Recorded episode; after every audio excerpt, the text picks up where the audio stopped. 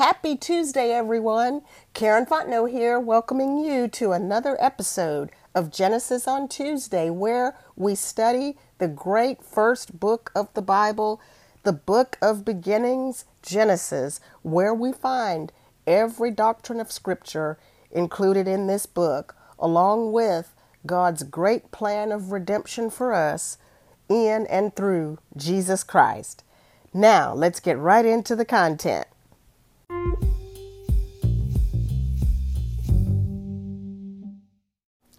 Genesis chapter 1, verse 14.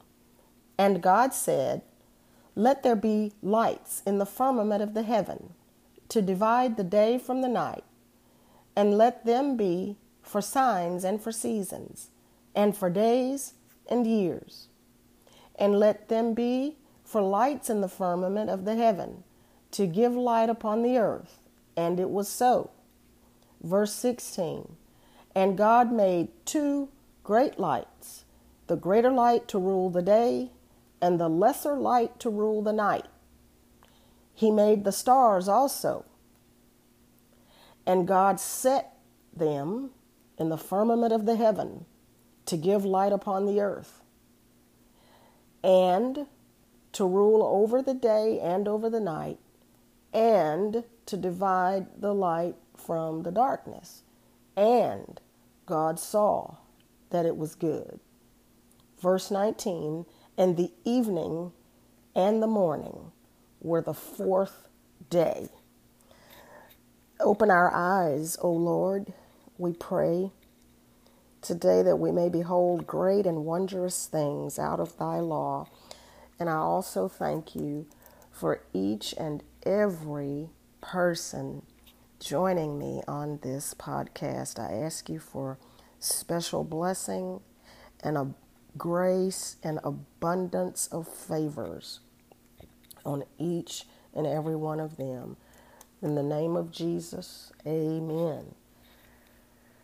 We find ourselves now going into the fourth day, and it is instructive that I looked in the Strong's Concordance for uh, verse 19, the word fourth, F O U R T H, and it is defined or translated as fourth, as it said, but another definition that it is given that is twice written or stated twice is four square. Four square. Isn't that interesting? And, you know, I, I know when I think of four square, I think of a square or four points, you know, the four points of the compass, uh, and everything that God does on day four, we're going to see that all of it has to do with the earth. And so it's quite interesting that he would deal with the earth on the fourth day or four square day. And you know, um, a lot, that is something to just make a note of is that in the scriptures, most of the time, or definitely more often than not, when you see the number four used, there is very often some context or something having to do with the earth. Um, the number four is mentioned probably more than any other book is going to be in Revelation. Um, seven is mentioned a lot in Revelation also, but four is mentioned a lot. And we see there in Revelation, you know, just about all of the book is dealing with the earth, the heaven too, but there's a, you know, a vision. You know, John is taken above the earth and he's looking down upon events of the earth, and God is showing him things that are happening around the earth. But with respect to the number four, you know, we think of the four points of the compass, we think of the four winds, the four seasons, and so forth and so on.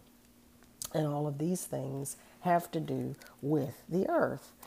But anyway, moving now into the fourth day, we remember that the earth has now or is now no longer covered in water. It has emerged from the waters, and we also have uh, vegetation and the uh, plant kingdom has come forth. So, vegetation is present on the earth. So, the dry land or the earth is here. And now let's let's go back and see what hear what God is saying that He's going to do. So first He says what He wants. Let there be lights in the firmament of the heaven to divide. Now let's just see here that He's going to tell us exactly what these are going to do. To divide the day from the night and and I like how he places that definite article and after each thing. So, if one, he says, divide the day from the night, one, and let them be for signs, two, and for seasons, three, and for days and years. So, I guess that's actually five different things. So, there's a number of things that these are going to do, are actually, now he goes on. And, excuse me, verse 15 and let them be for lights in the firmament of the heaven to give days and light. Excuse me. And let them be for lights in the firmament of the heaven to give light upon the earth. So uh, we see the purpose, there's manifold purpose of these lights. So let's go into the purposes of these lights. And some of it not all of it is going to be is not going to be what we think. So first he says, let them divide the day from the night. Now that's pretty clear. We know that the sun is, you know, rules, governs over the day part of day, and then the moon uh, rules over the night. So I mean, we say, yeah, that's pretty clear. Um, we can easily discern whether well, the time of day that it is. But the second, he says, and let them be for signs. Now, the word sign in the Hebrew is the word oth, O T H, and it is translated to come. And I am reading from um, the appendix, the appendix, one of the appendices of Dr. E.W. Bullinger's Companion Bible, in which he says, "Signs, therefore, of something or someone, capital O N E, someone to come." Those who are those who understand them are enlightened by them and those who do not may well be dismayed. That's what Jeremiah 10, chapter 2 says. Um, the signs in the heavens are to, God made these lights as signs to point to things to come, or indeed, he says to point to someone to come. He said, Are, are you saying that they point to Jesus Christ? Yes, they do. And we're going to see that. Um, I would like to read, continue to read what Dr. Bullinger says concerning signs. The stars, or quote, the stars are numbered and named. There are 12 signs of the zodiac called the stars in Genesis chapter 37, 11 of which bowed down to Joseph's, being the 12th. The word zodiac means the degrees or steps which mark the stages of the sun's path through the heavens, corresponding with the 12 months. Now, I have to just stop right here and say this that I know that that word zodiac is immediately going to give off some, uh, you know, look, don't turn the podcast off. Um, it, it's because we're not talking about horoscopes or anything of that nature. As with everything else, you know, Satan is not a creator of anything. He is a fallen angel, a fallen loser angel, a fallen defeated angel who, again, has never created anything. What he does do is he seeks to twist and and corrupt and misuse and distort that which God has done. Um, I'd like to just, as an example, there is a, um, you think of numbers. Well, numbers are very important to God. God is the, you know, creator of numbers. Uh, he wrote an entire book of numbers. There is um, the book of Daniel speaks of an angel, and I think the angel's name is even given. I will have to look check that out, but he is this particular angel is the keeper of the numbers or the um, yeah the keeper of numbers jesus said the hairs on our head are numbered uh, the lord now the scripture says that the sands or the um, sands of the sea the sands on the seashore well the, the grains of sand are too many for us to count. Now, they are innumerable to a man, but not to God. God knows exactly how many grains of sand there are, as well as the stars of the heaven, which are multiplied multiple times more than the sands of the sea or the uh, grains of sand. But He knows the number of the stars. So, you know, numbers are God's possession. He knows all about numbers. Uh, what we are not talking about here in any way is numerology or horoscopes um, or readings of our and what the numbers in our lives mean. We're not talking about anything like that. So it's. Uh, I wish to disavow you of any of that even now, and we will go and just continue to see that we are all Bible based today. Let me continue reading the words of Dr. Bullinger. Quote, the stars were all named by God. That is according to Psalm 147 and verse 4.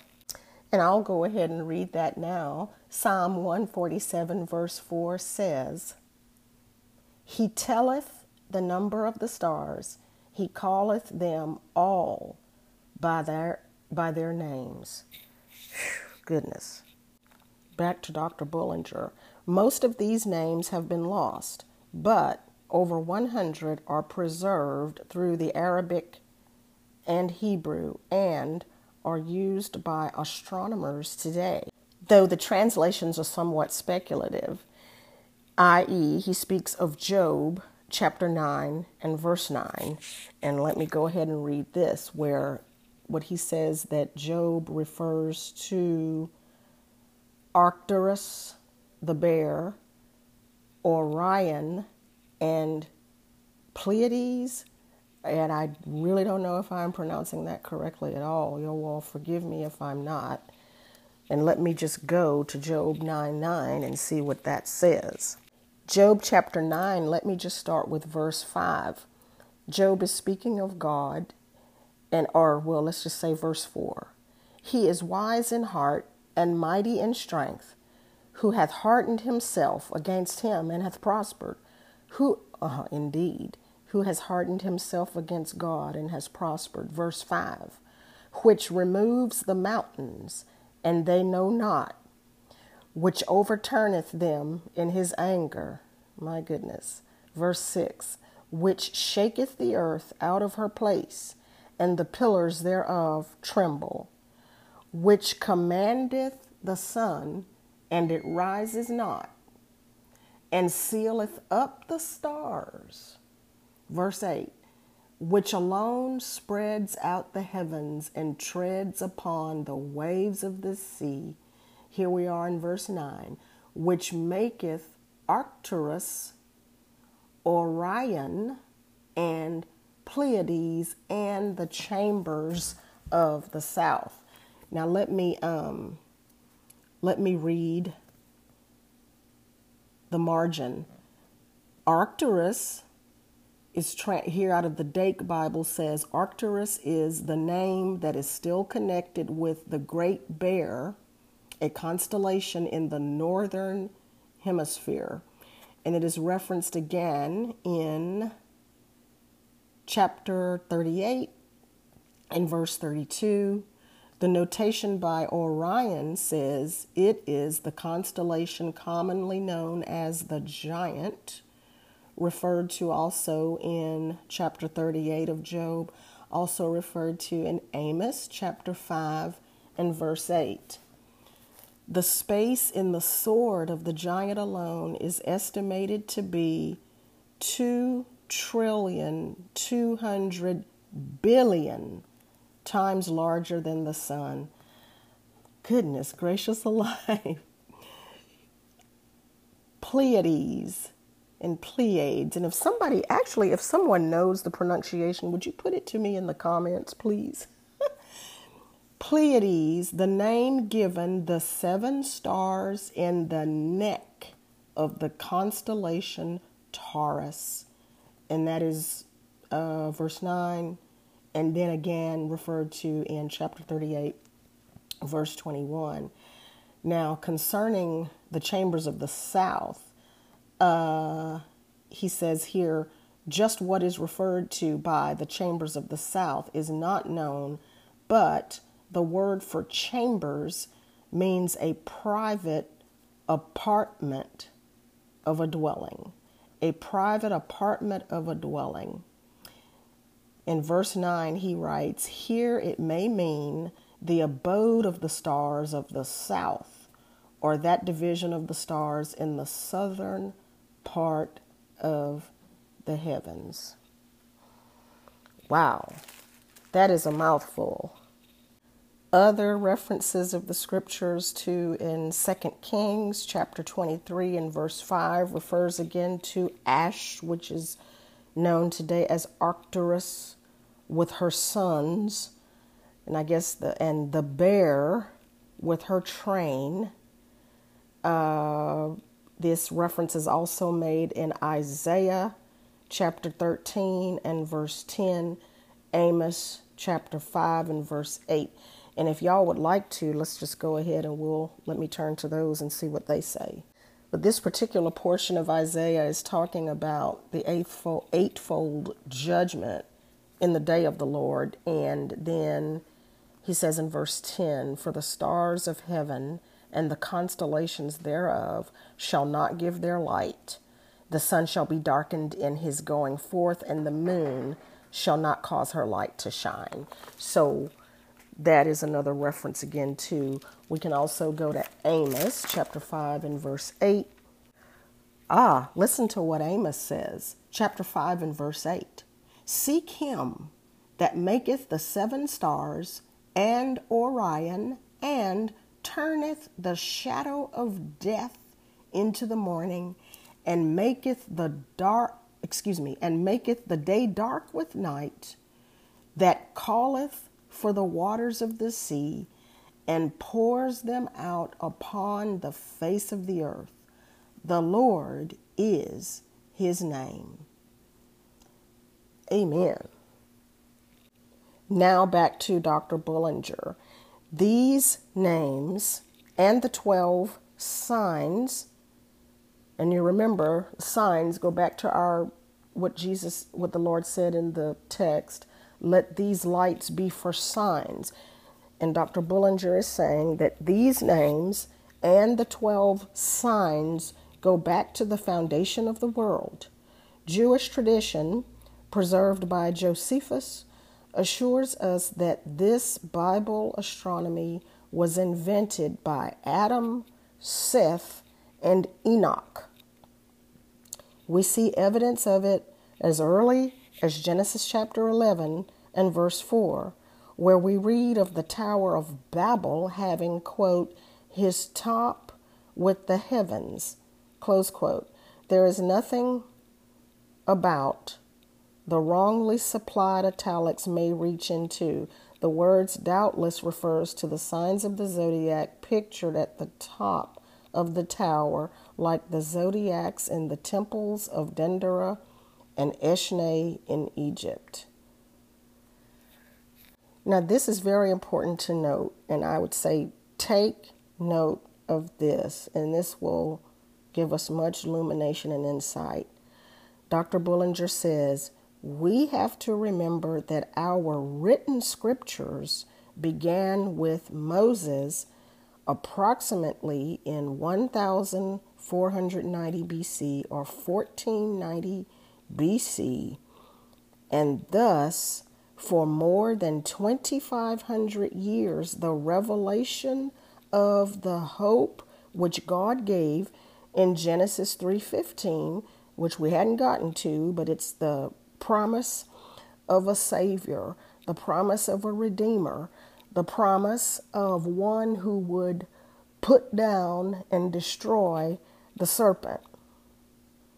The revelation of the hope which God gave in Genesis 3:15 was preserved in the naming of the stars and their grouping in signs and constellations. Amen.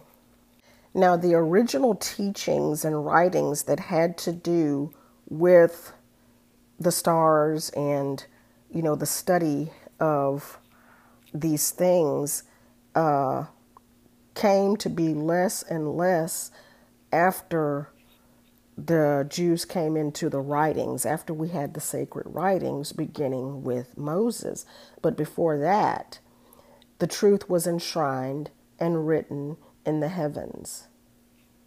And that is what caused it is it's at the advent of the writings caused the original teaching to fade away gradually and that is what opened the door for the you know the heathen world or those who did not know the Hebrew God to pick up what you know remnants of it remained and they evolved it then into mythology and other things of that nature, as we said earlier, from whence comes horoscopes and all these types of things. Uh, but as a just to move on and as a point of reference, Psalm 19 uh, is a great help. It is something worth reading that will go on to this subject. But if I can just, we don't, we could spend way, way, way too much time on this day's worth on it. But I would just to suffice it to say to give you a short wrap up. Uh, let's just say that the Virgo relates to the Virgin, uh, who the New Testament begins with the Virgin and ends with the Lion, Leo. Just think of it that way. Um, but out of, um, I will just read some of Dr. Bullinger's notes. The Virgo the prophecy of the promised seed, Libra, the Redeemer's work, grace, Scorpio, the Redeemer's conflict, indeed. And that Scorpio is also in, referred to in Psalm 91. Um, I think it says verse 13. Uh, Sagittarius, the prophecy fulfilled. Capricornus, the prophecy of deliverance. Uh, Aries, prophesied deliverance fulfilled. Remember, the sign of Aries is also the ram. That's the salvation. The um, the ram became the symbol of salvation. Also, the ram's horn, the shofar, again, uh, talking about God's salvation. The three parts of the Libra, the crux being the cross endured, the lupus, the victim slain, the corona, the crown bestowed, on and on and on. And indeed, you know, the scripture tells us that the heavens declare the glory of God.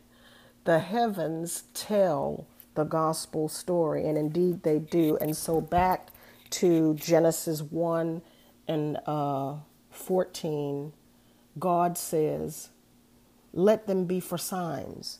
So all of the stars of the heaven are for signs that will point to Jesus Christ. And in fact, even though we say the study of the stars, even though it dropped off with um, after Moses wrote the law, uh, somebody who continued with continued with that was Daniel.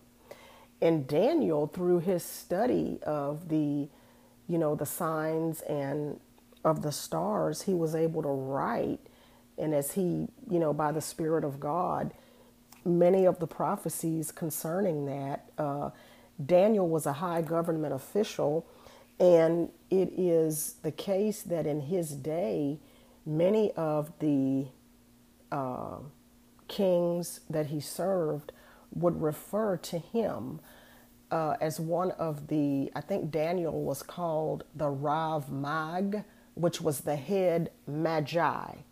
Okay, you can just kind of take that forward. It's the same science, and it was the same people who, along the course of Daniel, or in the tradition of Daniel, who studied these things, were known as the magi who sought out the child, Jesus, when and where he was to be born.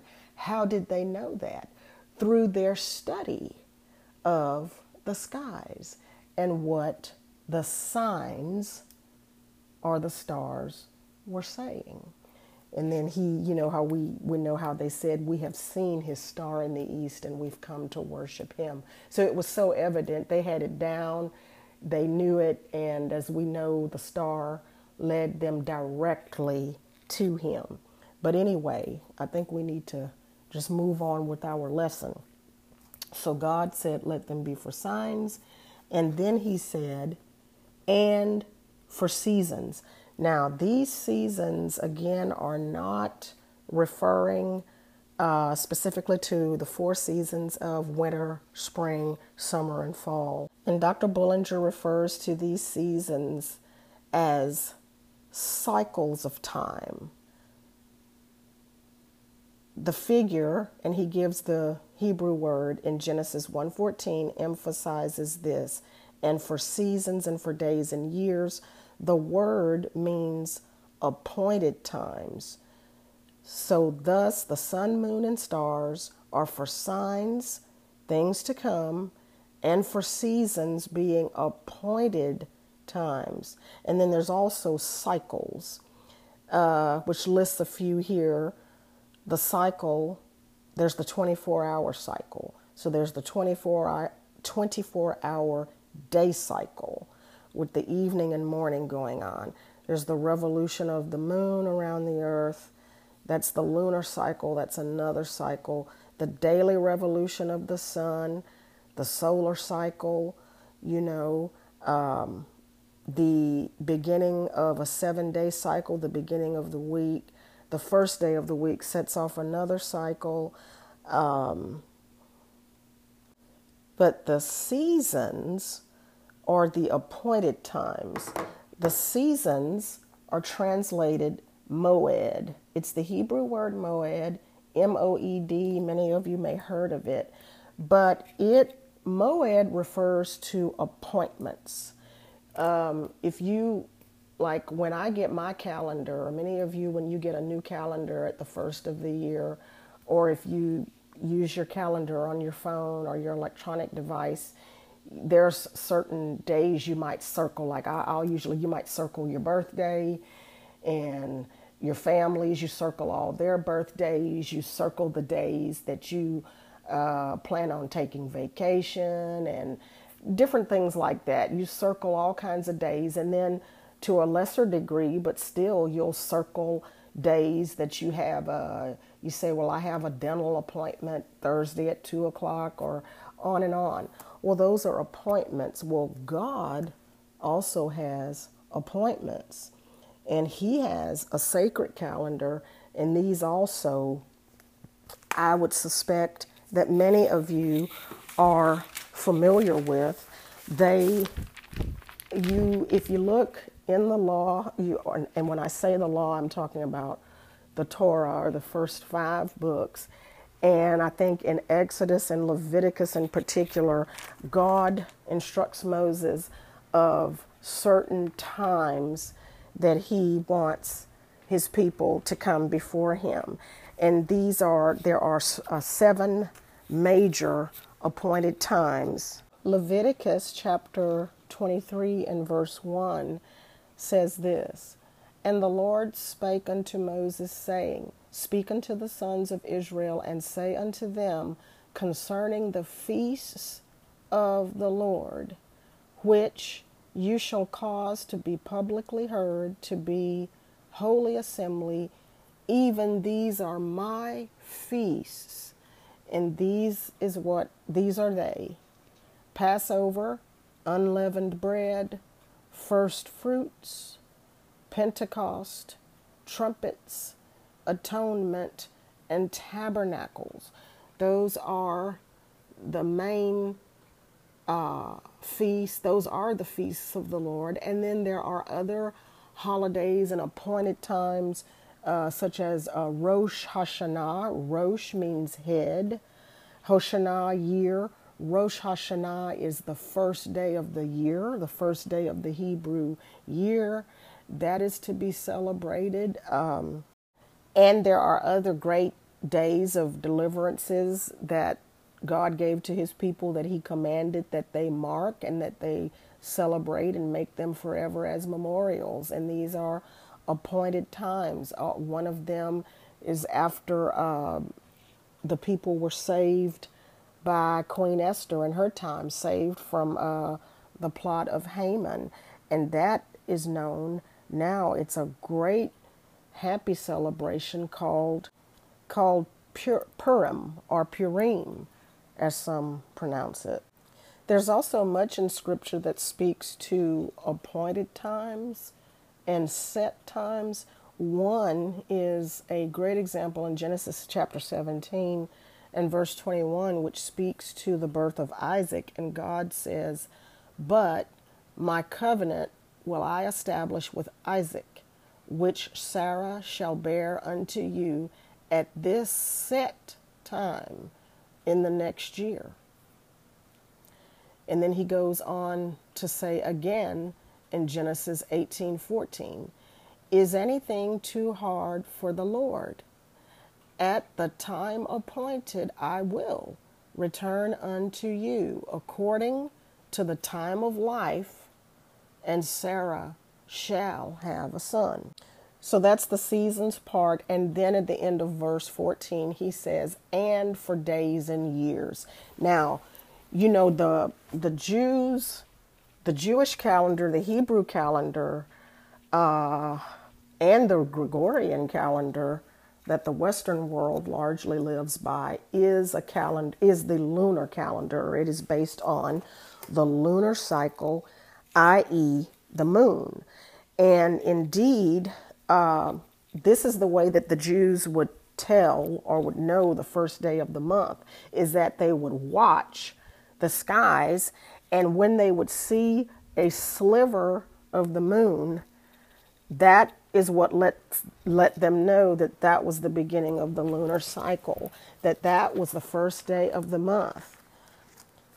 And then what is it is what is interesting is that for the first 15 days of the month, the moon grows from a sliver to a shining disk. And then, what is interesting to note, I'll just point this out from scripture. Uh, the first, or not the first, but the 15 generations from Abraham to Solomon, the Jewish people grew from a single brilliant iconoclast. So, from one man to a powerful nation with a holy temple. But then from there, things progressively dimmed. And 15 generations later, after Solomon, the light seemingly disappeared. And then at the defeat of King Zedekiah, and the Jewish people went into captivity. But the word moon in Hebrew is uh, the transliteration is Ya'ar-ak, Yar-ak. And my goodness, I'm sh- sure I'm not pronouncing that correctly, but it means month. So the moon indeed was set. Another purpose of it was to set the days and years. So the first day of the month is set by the moon. Uh, then when it's full, you know, that's the middle of the month and so forth. And so hereby we count days and by extension, years and so forth and so on. Now, the Romans calendar is based on the solar schedule or the schedule of the sun. I would say, and this will be a very interesting thing for you to look into. I think it will. Um, uh, I think it will intrigue you greatly, and that is that if you study some of the most pivotal moments in the history of the Jewish people, even from the 1400s to present day, there was some very particular and peculiar lunar activity with a lot of red moons, blood moons, and things of that nature uh, in the years in which there was tremendous uh, events of great, great confident or consequence in the life of the Jewish people. For example, one of which being the Spanish, the years of the Spanish Inquisition, when the Hebrews were kicked out of Spain, which was launched, which made Christopher Columbus come in search of the New World, which was a home for the Jews.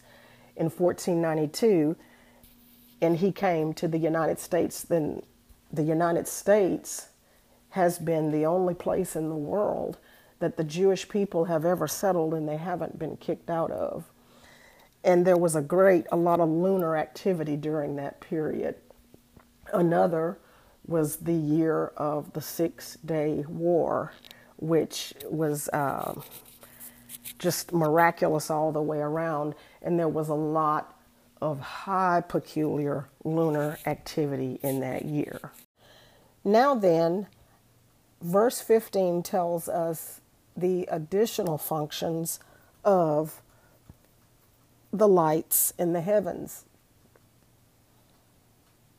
God says in verse 15, and let them be for lights in the firmament of the heaven to give light upon the earth. And it was so.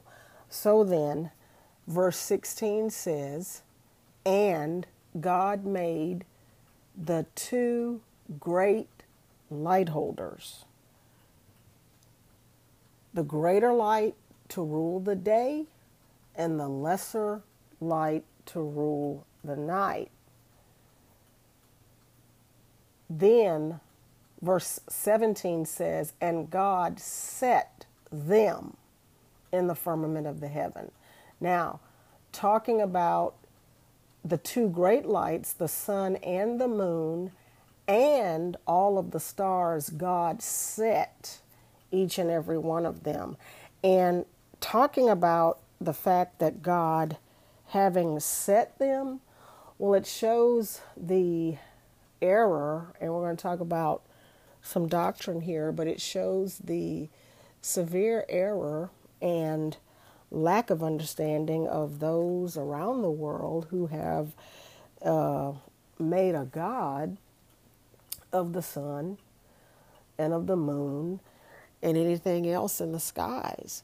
Well, number one, because they didn't make themselves, they didn't set themselves in place, but God set them there. And you know, it is the um, the word "set" there gives the picture or the impression of. Um, if you think of it, it, gives the impression of a gemologist, uh, someone who has maybe discovered, or a miner, put it that way, uh, a gemologist or a miner who, uh, a miner of minerals who found a large, peculiar, and very special lump of carbon in the earth and he found out wow this is a spectacular diamond. So he set about to and set fire to it and cut it and all this type of thing. And maybe he cut it into a dozen or maybe even two or three dozen different uh, diamond gemstones but there was one in particular that he said oh this one is so fabulous it's flawless the shape, color, all of it. He says, Now, what is he going to do with it? As beautiful as it is, he said, I need to find a set for it. I need to cut it just right, and I need to fashion it to where it will fit into a certain set.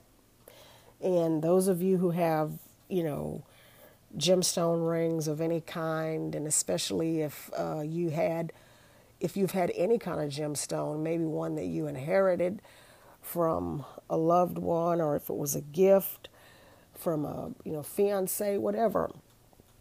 Uh, if you have a loose gemstone, then you know that you have to find a set for it, and not just any set will do.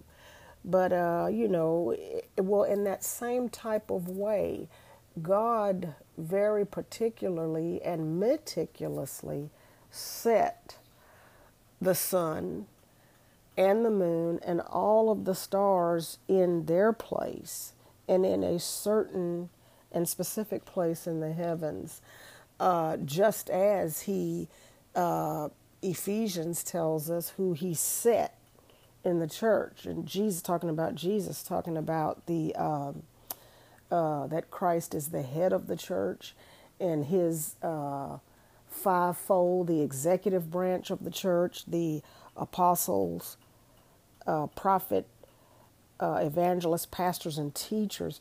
But he says that God set some in the church in that fivefold executive branch, but he set them, and that's that same word.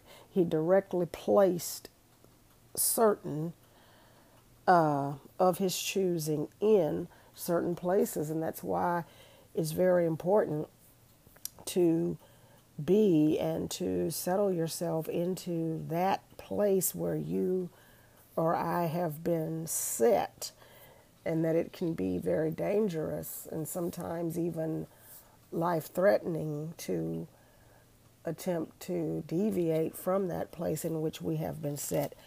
But uh, so that, and that again just shows more of the majesty of God that uh, even in my one of my notes here says that there is estimated to be uh, Dr.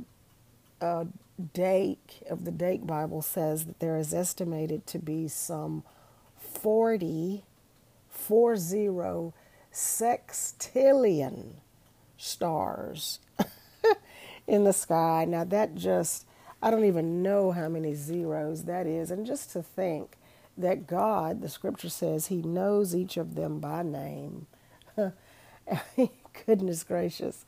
And He specifically set each one in the heavens. And uh, in relation, now these two great lights, let's talk about the two great lights that God has set to rule over the earth the sun to rule the day. Now, we are talking about day four, and it is very interesting to note, and we're going to go into some doctrine here again. Did you know that, of course, Jesus Christ is the light of the world, the capital S O N, Son, and Jesus was born. Now, of course, he always existed as the Word, but he was born and manifested into the earth, and he was born of the Virgin in the fourth millennium. And so here the physical sun makes its appearance on the fourth day, and Jesus Messiah comes into the world as the light of the world on in the fourth millennium. Come on now. Isaiah 6 and 9 says, or excuse me, 9 and 6 says, For unto us a child is born, unto us a son is given, and the government shall be upon his shoulders. And it's interesting here that when we are, when God first introduces us to the Son in chapter 1 and verse uh, 16 here, he's talking about the Son in the context of rulership, that this uh, S-U-N is going to rule over the day. And then as he talks about his son, S O N, uh, he is born into the world, and Isaiah prophesies of him and speaks of him in the capacity of rulership, and that he is uh, talking about the government. He will be the head of a government. Uh, so the physical son will rule the day, and the Messiah, Son of God, S O N, is also a ruler. Amen. In what I believe was our second episode, when we talked about God separating the dark from the light, and he we talked about how the light is also referred to as uh, light, righteousness, and the day. So you are children of the light, walk as children of the light, and children of the day and you are not children of the night, and so forth. Well, notice here that God says that He, that the greater light He set to rule the day. So if we are, we are in Christ and we are children of the day, we represent the day, then Jesus is the one who rules over us. In other words, Jesus said, I am the light of the world. So Christ, being the Son, he rules the day, i.e., he rules his body. He is the head of the church. But then he said to us, after he told us in Matthew 5:13, after he told his disciples that they are the salt of the earth, he also told them in verse 14 that they are the light of the world. So you have Jesus, who is the greater light, ruling the day. He's ruling his people, he is ruling the children of the day. And then his children are, we are the lesser light who rule the dark or rule the night. Uh, let's just develop that a little bit. The sun is a ball of fire with the intense heat and all of we don't have to go into all of the um, the physicality and so forth all the physical uh, characteristics of the sun because we studied all of that in school and if we anytime we want to study it some more, we can right at our fingertips. But we do know, among other things, that it is a ball of fire. The moon is not a ball of fire, it is not gaseous. The moon is essentially opaque. It is not a light in and of itself. Again, it is opaque, but what it does is it just saps up or it soaks up the uh, luminant, luminance or luminescence or the radiance of the sun.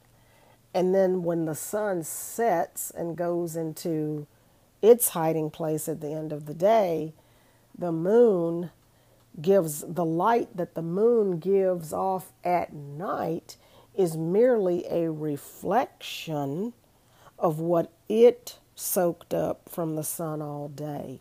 So the moon is the lesser light, and it is enough. It's not as bright as the sun, but it's quite enough. It's more than enough to give light and to rule over the night. And so Jesus clearly he told us that he is the light of the world. But then he went on to tell us that we also are the light. However, he was very clear to qualify all of that and to say we are the light of the world, or we will light, we will shine the light into the darkness of the world if and only if we continue in his steps. He told us that if our light is hidden, it benefits no one. Let's read in Matthew, the Sermon on the Mount, chapter 5, and if we start at verse 13, Jesus begins to tell us about uh, who we are and who he expects us to be. He says, verse 13, You are the salt of the earth. But if the salt loses its savor, how can it be made salty again?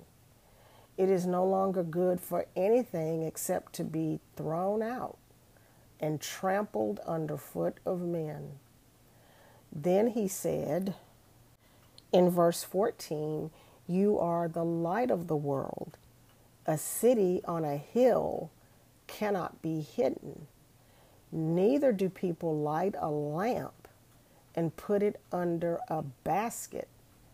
Rather, they set it on a stand and it gives light to everyone in the house.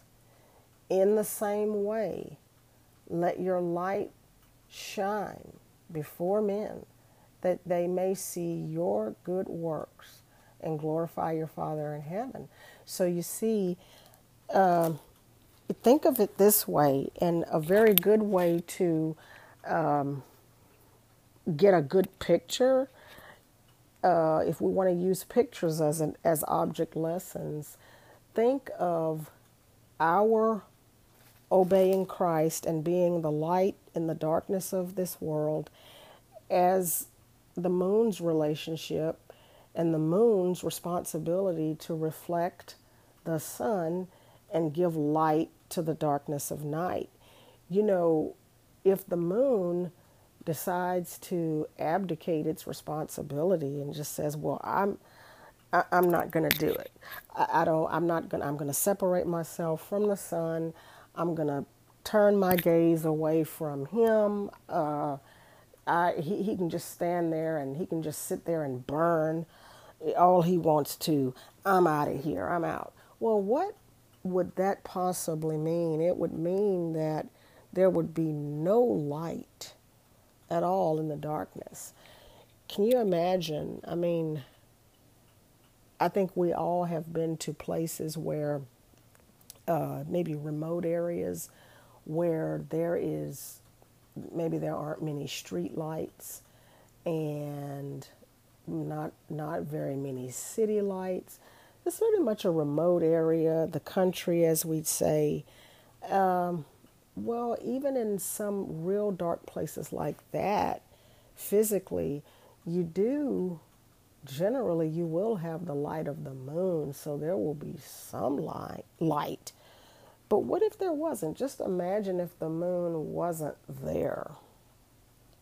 Well, in the same way, if you see the world becomes darker in a spiritual sense, that Christians and people who know Jesus Christ, people who are following the Lord, uh, people who are born again may be in the earth, but if they're not letting their light shine, if they're not reflecting the light of Jesus Christ, if we're not reading our Bibles, if we're not really fellowshipping with Him and, you know, becoming disciples more and more and looking at Him and reflecting Him more and more, if we're not doing those things and if we're just kind of taking a vacation from Jesus and going off on our own for a while.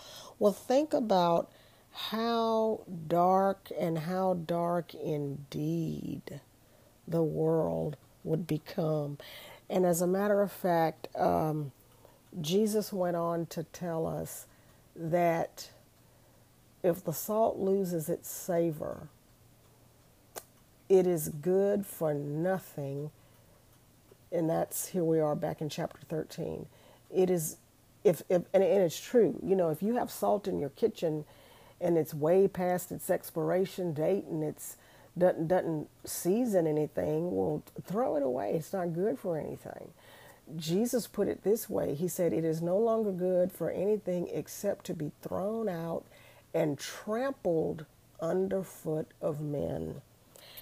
And I heard a minister say, I think it was Dr. James Robison many years ago, who said that the precious things, the precious things in life some of the fundamentals of society, foundations and underpinnings of society can be trampled underfoot of men and belittled, disregarded, made small when the church and God's people do not, when they lose their savor when the salt loses its savor, when the salt decides to sit down, not speak up, and when we don't let our light shine.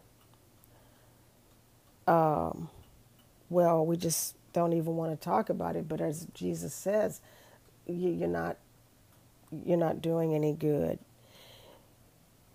I am reminded, and we can be reminded of a very excellent picture of this is Moses on Mount Sinai when he was with God. Scripture tells us, or God says, in fact, he told uh, Aaron and Miriam, uh, Moses' sister and brother, uh, he told them that, you know, I talked to Moses face to face.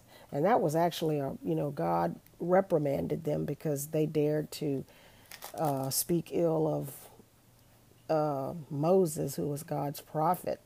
And God, in that reprimand to them, He told them that uh, I will, if there be a prophet among you, I'll speak to him in certain ways. He says, but not so Moses, because I talked to him face to face.